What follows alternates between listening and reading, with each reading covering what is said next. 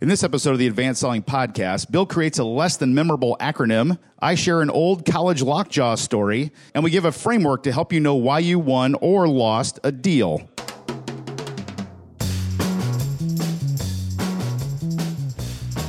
So, All right, ready? here we go. You guys ready?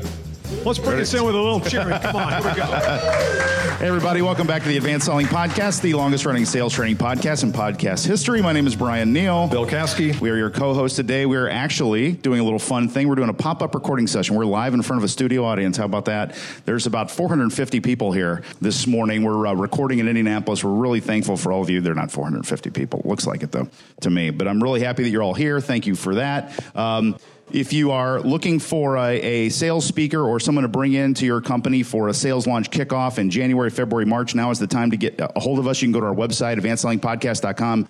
Look for the little button that says uh, bring us in or come see us. What does it say? I think it says, "Br- come see us. Come see us. Uh, you can also send us an email, listener at Advanced Selling Podcast, put in the subject line, come see us, and we'll uh, start the ball rolling for that. You'll hear from Bryan, us. here's Yeah. my question. You officiate games in front of 60,000 people, and this is a big crowd? I try. I'm focused. I try to narrow it in. We also have to comment that there. So we have this live. So we were a bunch of salespeople. mad at you. They're No, no, no, no. Yeah. But we're recording this podcast. We've got energy in here, and there's also right next door, like in the same place, there's a uh, a CPA tax review. Uh, deal going on. So I told the woman in charge, I said, hey, if it gets a little dry in there, not that it would, just send them over to the uh, podcast recording, might be a little bit better deal. So So uh, I was thinking the other day, I, you know, I listen to a lot of podcasts, and it, it really is funny when these authors and these experts always come up with an acronym. Mm-hmm. You've heard of the acronym SMART as Yeah. in goal setting. Yeah. Anybody remember what it stands for? of course, The S stands for specific, M, attainable, attainable. realistic, no, I don't know what they are. Retrograde? Re- realistic. reverb, Reverb. Yeah. And the T stands for time. Timely. Time based or something. Okay. Yeah. So we all know that. We've heard that kind one of. for a I think long we time. failed. We got a C plus on that drill. No, that's okay because we've heard that one. Does it, and so then there's the one uh, AIDA, and I never know quite how to pronounce it. AIDA, AIVA, A-I-D-A. It's a marketing acronym. It was a great play or a movie with Madonna, wasn't it? Oh no, that's Evita. My bad. Evita, that's right. Evita. For all you musical fans out there, thank you for laughing. Marketing, awareness, awareness, interest, decision, AID, and then action. These acronyms Yeah, are great. yeah, yeah, yeah. So, and then Yeah. there's um, fear. What's that one? False False. evidence appearing real. Right. Yeah. Well, I've got one. Yeah, I always like it when the author has one, and I know what happens is we sit around and say, "What's going to cause people to remember this this framework?" Come up with an acronym, and nobody ever remembers it. So I've got one here on communication. It's frameworks encourage stimulating conversation in every situation. frameworks encourage stimulating conversation in every situation. My acronym is feces. That's great. And I thought, I thought, well, if you're going to remember something, are you going to remember fear or are you going to remember feces? You're going to remember feces. Oh, my you? God. Aren't you really? you got any more? will- that's the one thing you guys will remember from this. Anyway, that's my fun.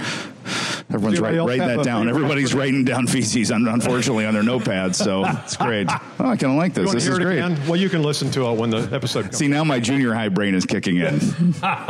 Isn't it? It's really bad. I, real, Frameworks I so want to say conversation in every situation. I think that's true, and I don't want to go here, but th- and my wife is sitting right here, and she knows this is a top. I don't like to talk about this topic. Just that whole The feces D- yes, at all. It's just, and some people are very okay with it. One of whom is sitting in the room here. One of my clients, their group, they talk about that, and I, I just, I'm not okay with it.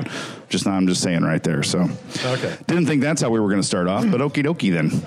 Here we go. All right, Well, ready? talk politics, kind of. cultural issues. Um, Go. Okay, so uh, topic today. Um, in my rounds and travels with my clients, something that tends to pop up a lot, and it usually pops up with on the front end. And I wish it popped up more on the back end, and that is um, everyone wants to know how can I win a deal or how can I not lose a deal? And then there's the uh, aftermath when I win or lose is can do I look back and do I know can I point to why I won or why I lost? And what I realize is I start to talk about deals going in, I'm realizing people sometimes don't uh, they don't peel peel a deal back far enough to figure out why they won or why they lost. both as they're going through it and then afterwards. And so I thought it'd be a really good thing to give our listeners and our group here, our 450,000 people here in the room, a framework to figure out and to help them figure out why did I win or why did I lose a deal. So, and I've got uh, three things written down that I normally teach all my clients that might be refreshers for some of my clients in the room.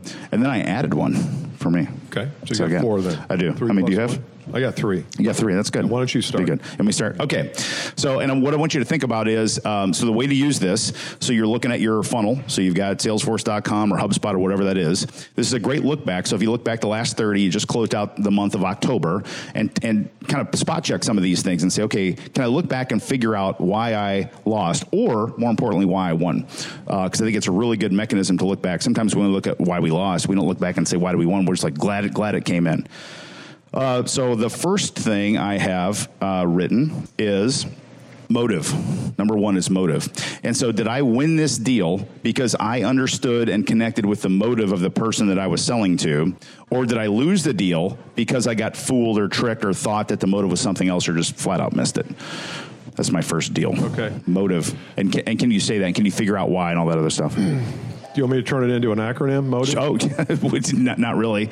After the last one, my acronym, my acronym reputation's bad. Uh, yeah, I would want to know, which is kind of part of this motive, is did you do a thorough assessment?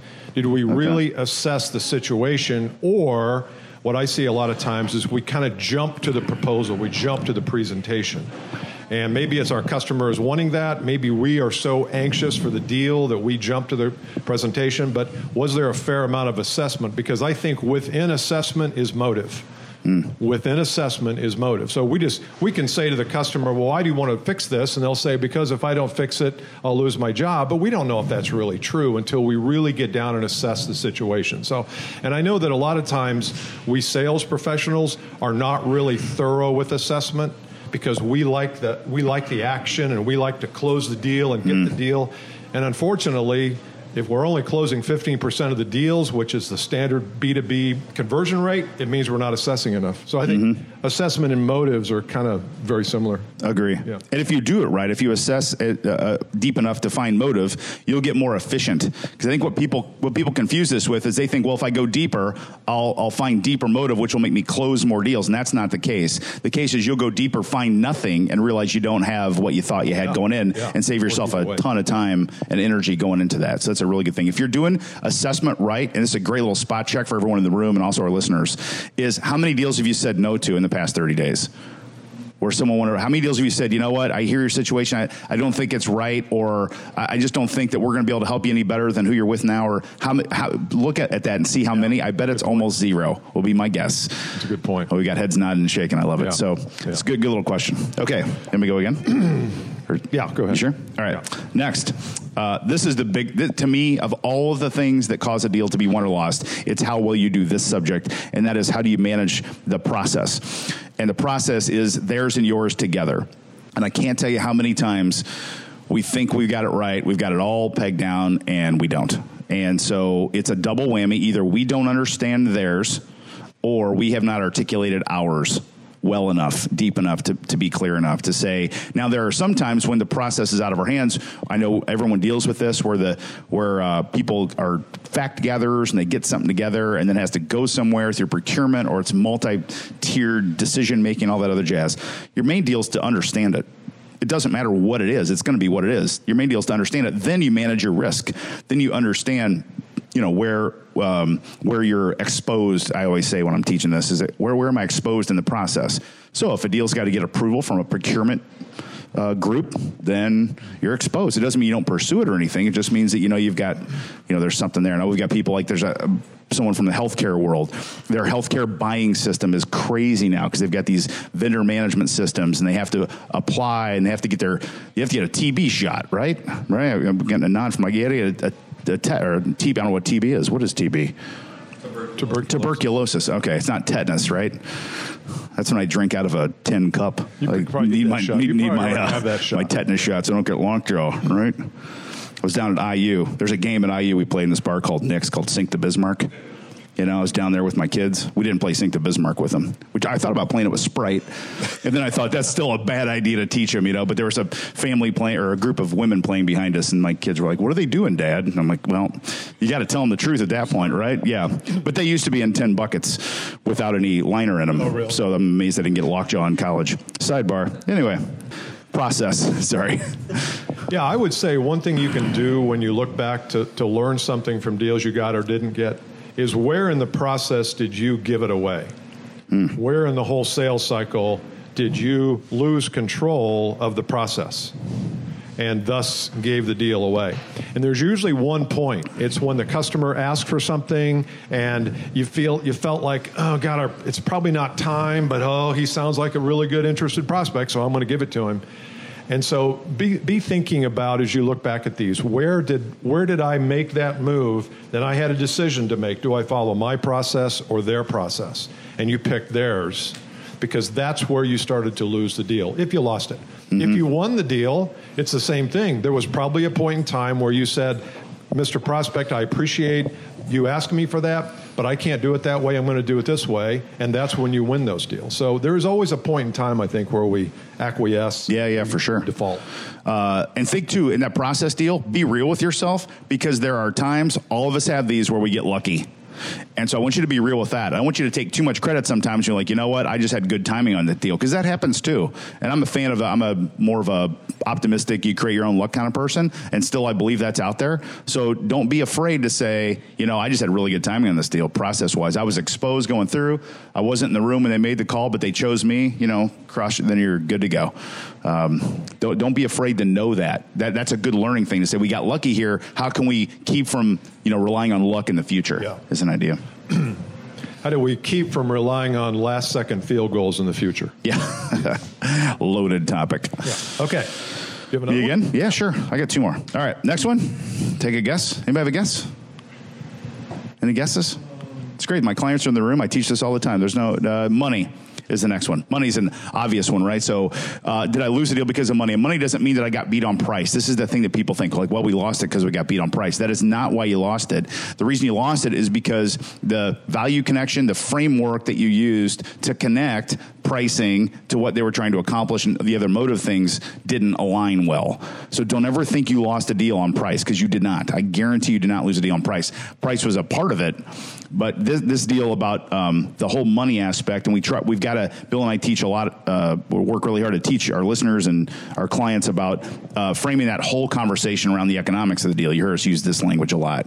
And that includes our side of it, but also their side of it. So, what is their return like? Uh, how willing and compelling are they to write a bigger check than they're writing now? All those sorts of things.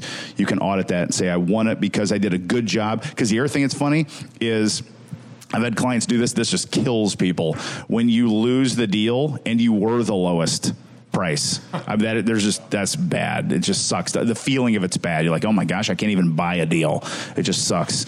So that's a, so that's a, that that would be a thing. Like, okay, I did not. Yeah, go ahead. Yeah, and, and the problem is that when we lose a deal and we're high price, we always blame it on low. Always, low always Well, right. Bid, we were so high, but when we lose a deal and we're the low, then we got nobody to blame it on. Which brings me to my fourth point, third, fourth, fifth. Yeah, I don't yeah. know how many, and that is.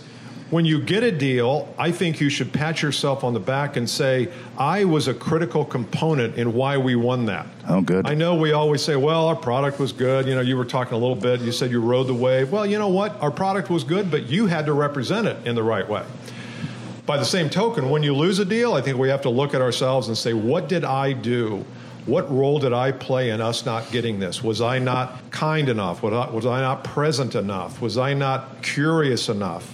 Did I not bring up the difficult subjects the way I should have? So you can pat yourself on the back when you win one, but you also have to take a deep look at yourself and say, what role did I play in us not getting this? And that's a tough one because we want to externalize, we want to blame, but sometimes we just weren't the right fit. The chemistry with the customer wasn't Yeah. right. Maybe we were in a bad state that month because our funnel was, you know, we were aggressive and attached and fearful and scarce. So I think if we're going to take the good, we also have to take the bad and say, what, what role did we play in that? And we don't talk before we plan this one. Do you see mine right there? Can you hear? it? Yeah. So this is the one I added. So we don't talk. I'm just going to say the exact same thing Bill just said, which is how did you show up? That's your energy audit. This is the thing that now I, I'm reflecting on myself. I don't teach this enough. I think I need to bring more of this to my clients to say we've got to look at our energy and say how did we just show up mentally for the thing. You'll hear like you hear NFL teams say we had a, we had a great week of practice. We had good energy in the building. They say that all the time, and it translates out. Great thing to audit yourself going into this because sometimes when time goes on, you forgot how you were at the beginning. You forgot where your energy was at the beginning. You remember where it is at the end, but you forget how your energy was at the beginning and yeah. say, you know what? When I first got into this deal, I was feeling needy, a yeah. little scarce, whatever. And so no wonder I got taken down yeah. a path. You know, it's a great energy, a great uh, thing to do, an energy audit. It could also work too if you have a full pipeline and things are going really well, and then somebody calls you and the deal's maybe not as big, you're not quite as excited about it. That'll show up too. Yeah. So the key is to how can we become present, and it's not a big deal for us, but it might be for the customer. It yeah. might be a really big deal for them. So we've got to make sure we pay. Faux show. That's my last. That's good. Me too. Good. So if you'd like uh, for Bryan or I to come visit you, we're now booking for January, February, and March of this year. And you can uh, email us at listener at advancedsellingpodcast.com. Subject line, come see us and start the ball rolling. And Stephanie from our team will get a hold of you and we'll start the ball. And we'll see about uh, one or both of us coming out next yep. year. See you next time. See you next time. Bye. Bye. That's it.